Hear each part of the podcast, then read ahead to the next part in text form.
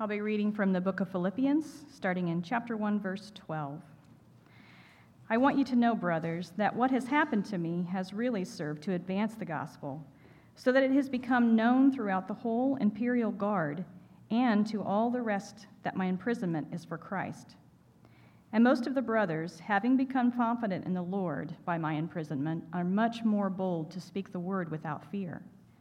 Some indeed preach Christ from envy and rivalry, but others from goodwill. The latter do it out of love, knowing that I am put here for the defense of the gospel. The former proclaim Christ out of selfish ambition, not sincerely, but thinking to afflict me in my imprisonment. What then? Only that in every way, whether in pretense or in truth, Christ is proclaimed, and in that I rejoice. This is the word of the Lord. You may be seated. It was a great week together until we started the drive home. Amelia and I had uh, spent some time at a friend's cabin up in Michigan, and it was just awesome. We kayaked, we hiked, we explored the area, we ate out, we relaxed on the dock, we did jigsaw puzzles, we sat around the fire at night listening to loons and cicadas, and we slept in late. It, it was relaxing, it was refreshing, and then we had to leave. Uh, has this ever happened to you? Um, you're getting ready to go home from a nice vacation, and for some reason, tempers get shorter and the annoyances rise to the surface and you just find it easier to get into a fight. Doesn't seem to happen as much for us on the way out of town, but it sure happened for us this time leaving to come back home. Now, I don't remember between me and Amelia what was the source of the argument that we ended up in. I'm pretty sure Amelia remembers, and uh, she can fill you in on the details later. But in any case, by the time we were leaving in the car to come back home, we were both pretty keyed up and a little angry and frustrated with each other. Now, I happen to be the one driving, and generally I am a pretty good driver. And I will say that uh, as long as I have been a Christian, I have certainly never uh, been D U I. But I have been D W I, uh, driving while irate. And I was that day. Well, I was driving a little aggressively, and Amelia was getting more and more anxious about the way I was driving and letting me know that she didn't appreciate the way I was driving, until finally it got to the point where I pulled over and I said, "Fine, you want to drive, you go for it." And then I sulked my way over to the passenger seat and looked for my opportunity to criticize everything she was doing as she was driving. Not one of our finer moments. Now, there are some good parts of a seven-hour car trip. Namely, it gives you enough time to get your head screwed back on right, which we were able to do, thankfully. We apologized to each other, we confessed what we had done wrong, and by the time we got back home, we were all good. But still, the issue, the, I guess, challenge kind of remains for us. Neither Amelia or I are good passengers for each other or for other people, because we just seem to have this tendency to let the other person know, I do it differently. Why are you turning there? Why are you going that way?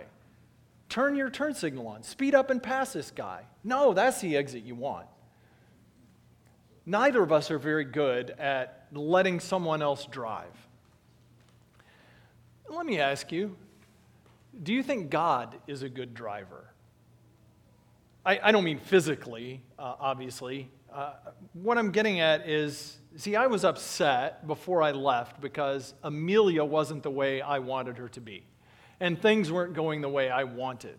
And then I was upset that the way she was criticizing the way I was driving, and then I got to criticize the way she was driving. And I just had this idea in my head, you know, that if my circumstances were different, I'd be in a good mood.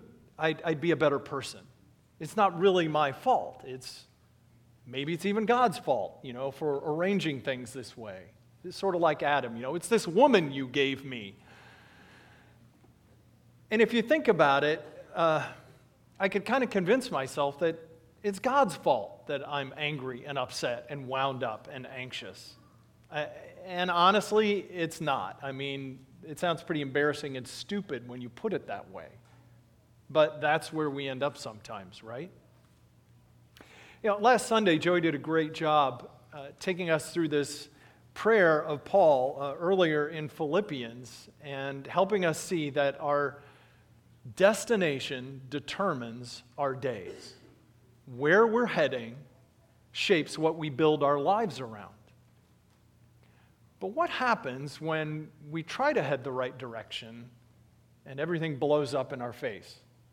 What happens when we think we're following God, we're sincerely trying to do the right thing, and nothing goes according to plan? Paul has been faithful in following Jesus. He's been preaching the gospel, and now he's in prison for preaching the gospel. Did Paul do something wrong?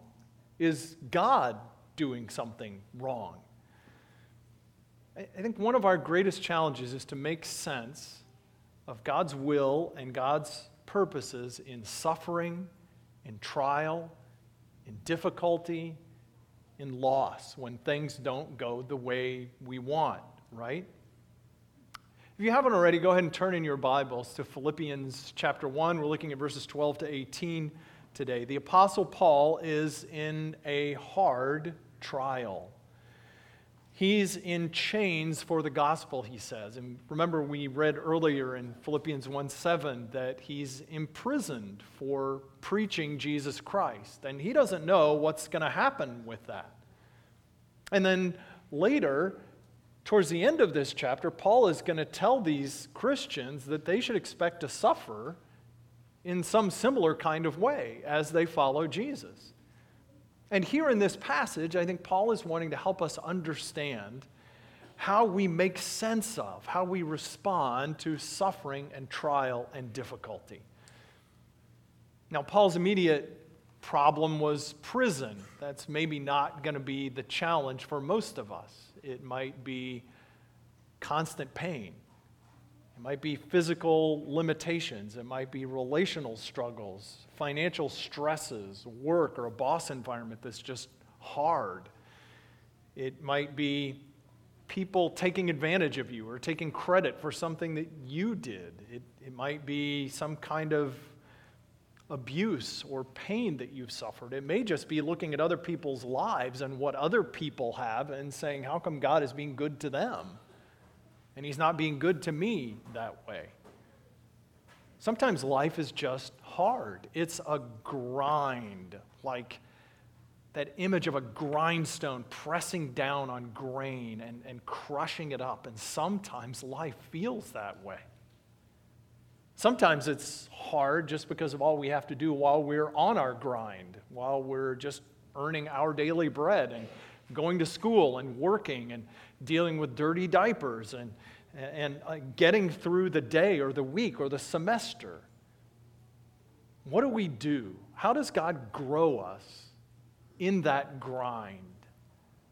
Because it's often in those difficult circumstances, in the grind, that God grows us and grows the gospel so that our lives would shine his light into the darkness. Well, let's look at that in Philippians one together. The first thing we need to know is how to interpret what's going on in the grind of our lives. Look at verse twelve. Paul says, I want you to know that what has happened to me has really served to advance the gospel.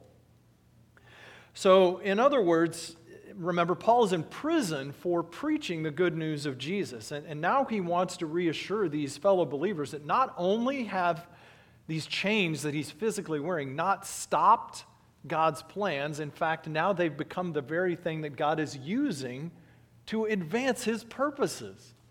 I mean, that, that's kind of amazing.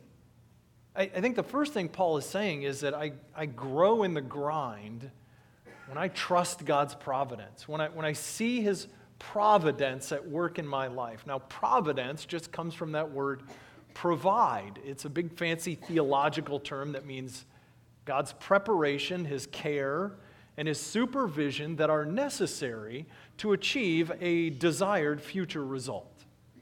I mean, basically, guys, it means God's in control, and he's making sure that everything that needs to happen happens for what he wants. That's providence. It's a reminder also that God's ways are not our ways, and his plans are not our plans, because I'm pretty sure that prison was not in Paul's plan. His plan, his desire was, remember, I want to go to the ends of the known world and take the gospel, and instead he's in prison and on trial, and he may lose his life. But the amazing thing is, in that good desire, God says, no. No, I don't want you to do that. Can I trust God in his no? That's the question Paul and all of us have to wrestle with. When I was about ten, I had appendicitis, but I, I don't think I was until probably ten and a half when my dad actually acknowledged that I had appendicitis. Now, I can't blame him because, uh, interestingly, at the time, my mom was actually in the hospital herself for surgery. And, and as a kid, I was kind of a picky eater, and I'd have upset stomachs, and my dad probably thought, oh, that's all this is, or maybe he's looking for sympathy, maybe he wants to go see his mom. So he tried Pepto-Bismol. That does not solve appendicitis. Then he did the dad solution. He started pressing down on my abdomen. Does that hurt? Does that hurt? Yes, yes, that hurts, Dad. Uh, parents, just don't diagnose appendicitis by poking on your kid's abdomen. My dad finally did take me to the doctor who, yes, said, I need to have my appendix out.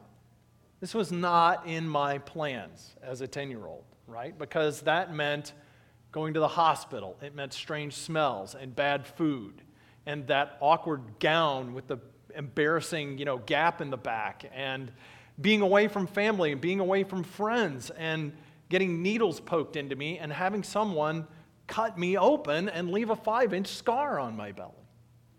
It does not seem like a good plan. I did not want that. Now, interestingly, in God's providence, we went through the same thing with our son Daniel when he was about ten years old. He had appendicitis.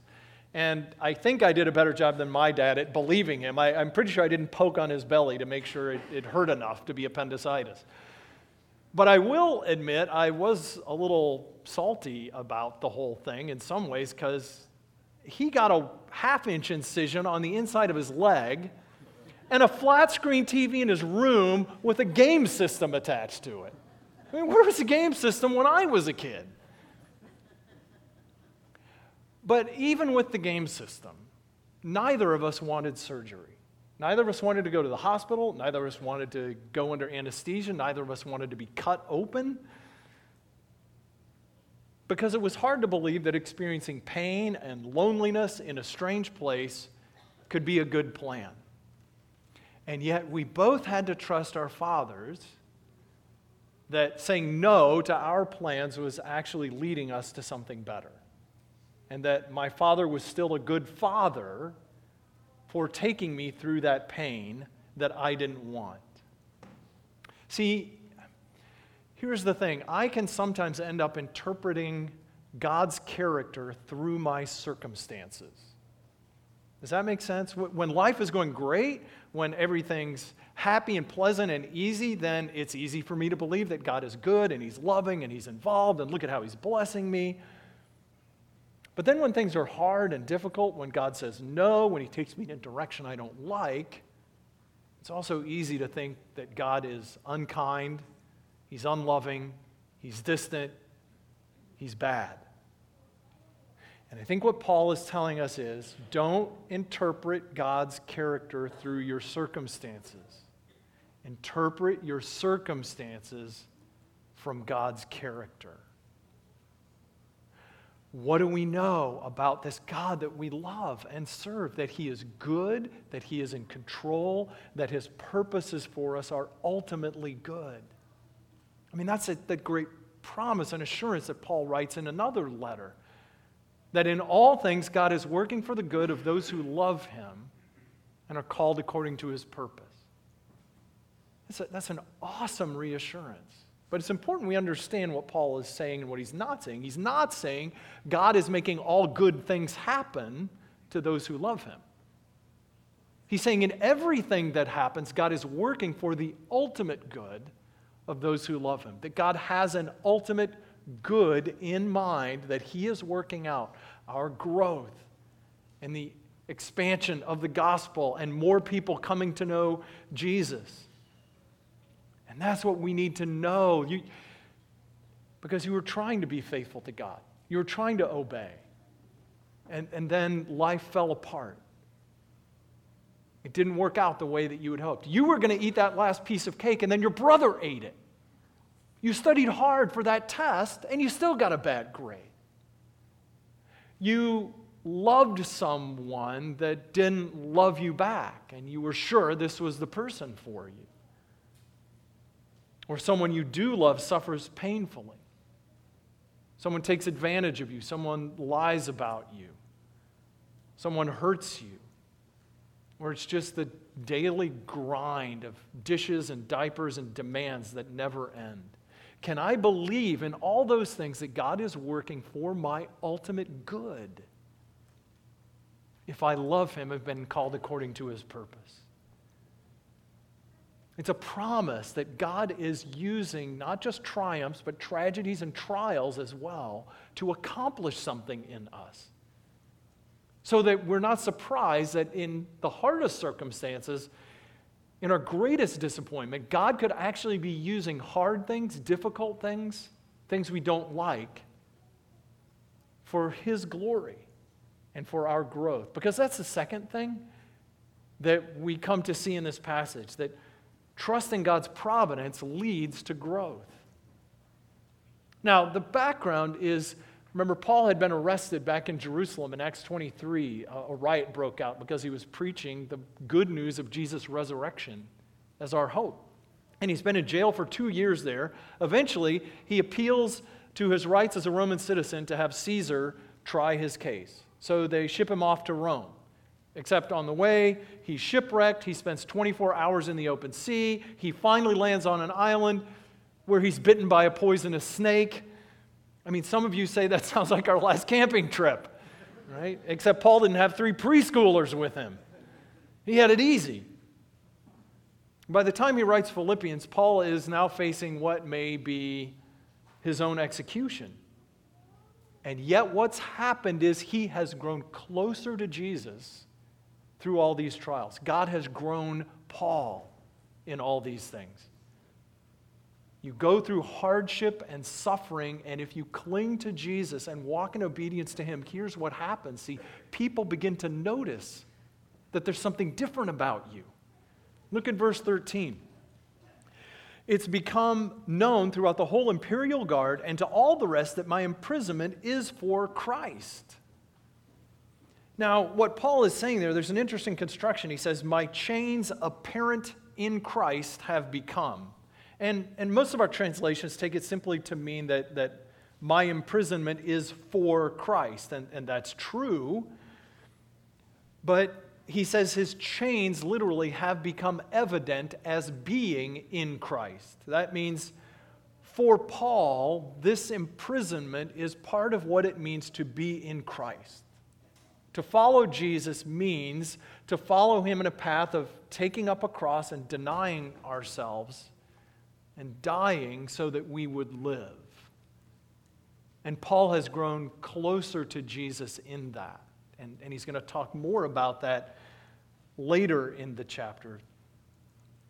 Some of, some of you know that, right? That you have relied on God's grace and help when you were at the end of your strength.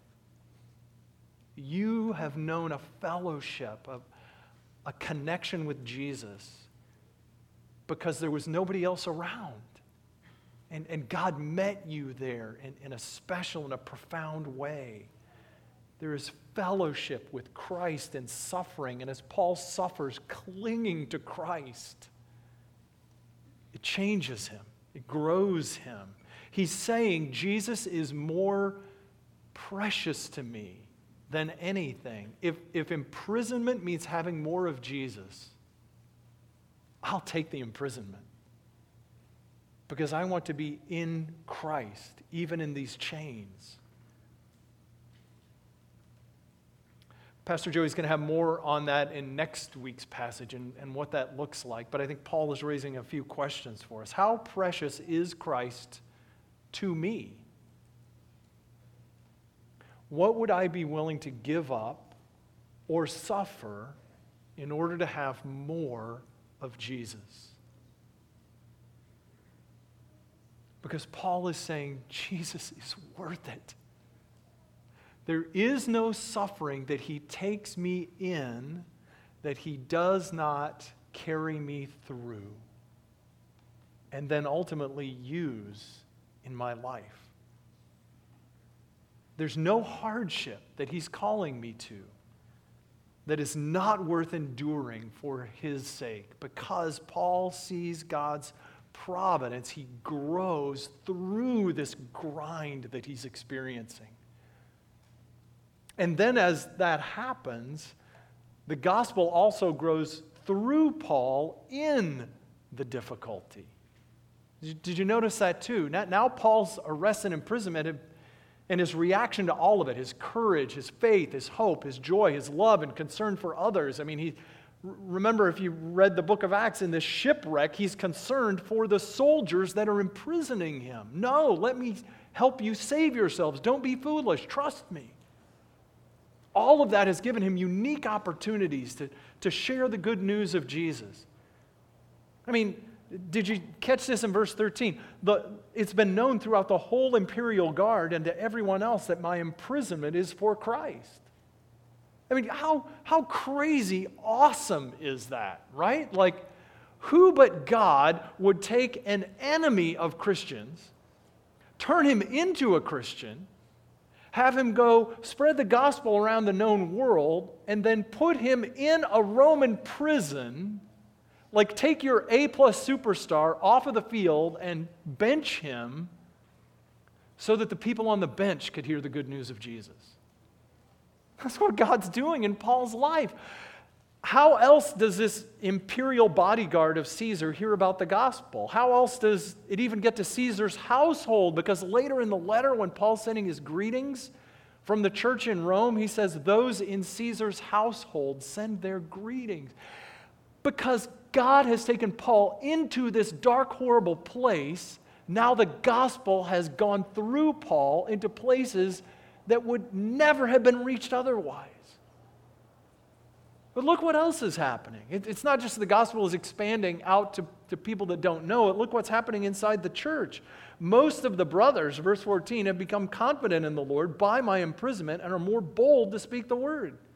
Yeah, some are speaking, preaching Christ out of envy and rivalry, but others from goodwill. Some are doing it out of love, knowing that I'm here for the defense of the gospel. Some are proclaiming Christ out of selfish ambition, thinking to afflict me. It's, it's sort of like, okay, if you can get this mental picture, oh, Paul's in prison. Now's my chance to shine. Like, wow, that guy had a moral failing, so, so now I can be the, the popular preacher, and people are going to flock to me, right? Horrible motives. He's, he's not saying they're preaching a wrong gospel. They're, they're not perverting the truth, apparently. It's just they're doing it kind of selfishly. Like, wow, man, now everyone's going to come to my church, or everyone's going to follow me because God took that guy out. God sidelined him. Horrible motives. Others are preaching out of good motives. Look at Paul. I mean, look at his courage. The man's in prison. He's preaching Christ to his, to his guards. That makes, if God can do that, man, I want to step up and be part of that and see God use my life and my circumstances. Look at what he says. What do I care? All I care is that the gospel is preached. Is that amazing? Is that amazing, right? That... That God could take a leader into suffering and trial and, and look like he's sidelining him, and then that person gets used by God to expand the gospel in the very place of suffering and limitation and hardship. As long as I was at uh, Salem EFree in Saint Louis, Grace Poland had lived in a senior center. Uh, she'd moved there several years ago when she was no longer able to care for her own home. And then not many years after that, her vision got worse and her reflexes slowed down. She wasn't able to drive anymore. So she's basically stuck in this place, right? Her husband had died years ago, so she was widowed. Her, her kids didn't live nearby either. So it's a hard reality, right?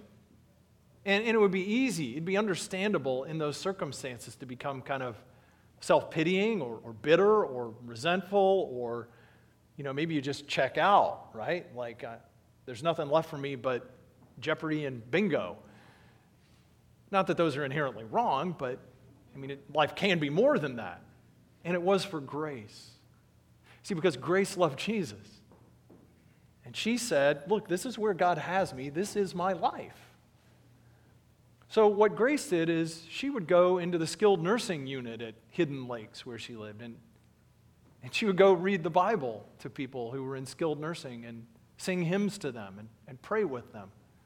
She led Bible studies in the retirement center. She prayed regularly for the staff, for the other residents there.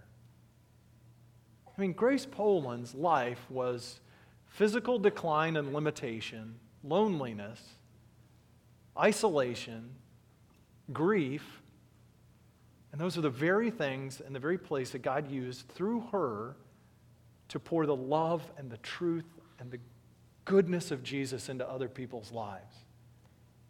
I want to be like Grace Poland when I grow up. Who knows what impact your trusting Jesus in the grind, trusting God's providence in the trials would have in other people's lives? Because that's what God is doing here. Do you see that? Because when Jesus gets hold of our hearts, we gladly endure trials for the sake of having more of Him and getting more of Him through us to other people. That's what Paul is getting at. God's providence leads to growth, growth in us and growth of the gospel, and then that growth leads to joy. The last thing here in, in verse eighteen, see Paul's heart. What then? What about all this suffering, all this opposition, people preaching the gospel for wrong motives? Only that in every way, whether in pretense or in truth, Christ is proclaimed, and in that I rejoice. I rejoice. If God has me in prison, and that means the gospel goes forth, and I get more of Jesus, I rejoice. Some are preaching out of jealousy, some are preaching out of malice. Fine, preach the gospel. I don't care. May I decrease so that Jesus would increase. Jesus is being celebrated. Jesus is being preached and worshiped. That makes my heart sing, Paul says. I live that I might know Him. All my joy is connected to Jesus, to His glory, to His fame, to His worship, to more people knowing Him. What is it that your heart longs for? What is it that sparks joy in you? What does your heart ache for? What is it anchored to? Because if our joy, if our hearts are anchored to our ambitions, to our goals, to our plans, to our children, to our parents, to our marriages, to our relationships, to our careers, to our money, to anything in this world, they're all going to be shattered by suffering and trial and hardship, because all of it will be shaken. But Paul has fixed his joy to the honor and the glory of the name of Jesus Christ. And nothing, nothing can shake that or take that away from him or undermine it for him. No matter his circumstances, there's an opportunity for Paul to grow more in knowing Jesus and make him more known. And that's what makes him rejoice. You know, my uh, my mom died a couple of years ago, uh, almost now, and uh, recently I ran across some reflections from a lady named Tracy Steele, an, an interior designer, who was reflecting on uh, her mom's own death uh, that I thought were really helpful. Um, here's, here's what she wrote. Grief and loss are like negative space in a picture or a piece of art. Negative space, from a design standpoint, is, is meant to draw our attention back to the positive space, to the focal point. You know, it, it looks like there's just desert and empty sky, and sometimes life can feel like that. Grief or loneliness or discouragement or hurts can just go on and on and on, and it just feels like that's all there is. That's the negative space, right? But God, she says, uses loss and grief like an artist uses negative space to give us permission to pause, to reevaluate, and to draw our attention back to what is positive, what is alive. Sometimes we can get stuck seeing nothing but the desert and the barrenness. But there's actually life there.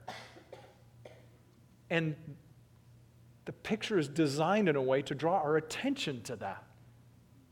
Back to God, back to the hope that we have in Him. Even though you may have suffered loss or grief or disappointment, you may be going through it right now that you did not desire or want, can God still be the focal point, the positive space in your life, so that you don't get stuck looking at the negative space? What are you trying to fill the negative space in your heart with? Don't let your disappointment become your identity, but, but don't wish it away and, and don't waste it. That negative space can actually become the very place that God grows us and pours His comfort and life and hope into others. Right? I mean, that, that's the promise of the gospel, that God comforts us with the comfort we ourselves have received so that we can comfort others in the trials they're going through. But the thing is, you only get the comfort when you go through the trial, right? I mean, that's what comfort is. It's hope and reassurance in the hard times. And the only way you get that is by going through the hard times. And what that means is that the point of the hard times may be less about the hard times themselves than what God could do in you and through you to pour His life and joy and hope and purpose into other people. Because as you do that, you now have a purpose in that pain to point other people to the Savior who died and rose again, who conquered death and suffering and sorrow, so that we would have life and be able to give it to others. There was a bumper sticker that became popular in the Jesus movement of the nineteen seventies. Jesus is my co-pilot. And then some clever person a few years later came up with kind of a response one. If Jesus is your co-pilot, switch seats. Right? God is a good driver, a much better driver than I am, or Amelia, certainly. No, I didn't say that. God is a better driver than I am, or ever will be, or you will ever be of your life. He is good. He knows what He's doing, even, even when it looks like He's about to drive your life into one of these gigantic Indianapolis potholes. Right? He's going to blow out a tire. He's going to wreck the alignment because I've got everything arranged the way I want it. Yeah, He may do that. He may rearrange everything in your life. But He's still a good driver. You're in good hands when God is driving. God's providence guides me through the grind. It grows me through the grind, and then it leads the gospel to grow through me in others. As I look at Him, remind yourself that God is in charge and He is good. Grow close to Him as you trust in His providence, and, and let Him grow you and grow Jesus through you to others. Let me pray for us. Oh, Father, we bless You that Jesus is at work in every circumstance. in all our trials for the glory of his name. Help us to connect our hopes, not to our goals, not to our plans, not to our desires, but to the promise that your glory will cover the earth like the water covers the seas. Fill our hearts with delight whenever Jesus is celebrated and worshiped, whatever that takes in our lives. Give us grace that we can give up what we cannot keep, even our lives, to gain what we cannot lose.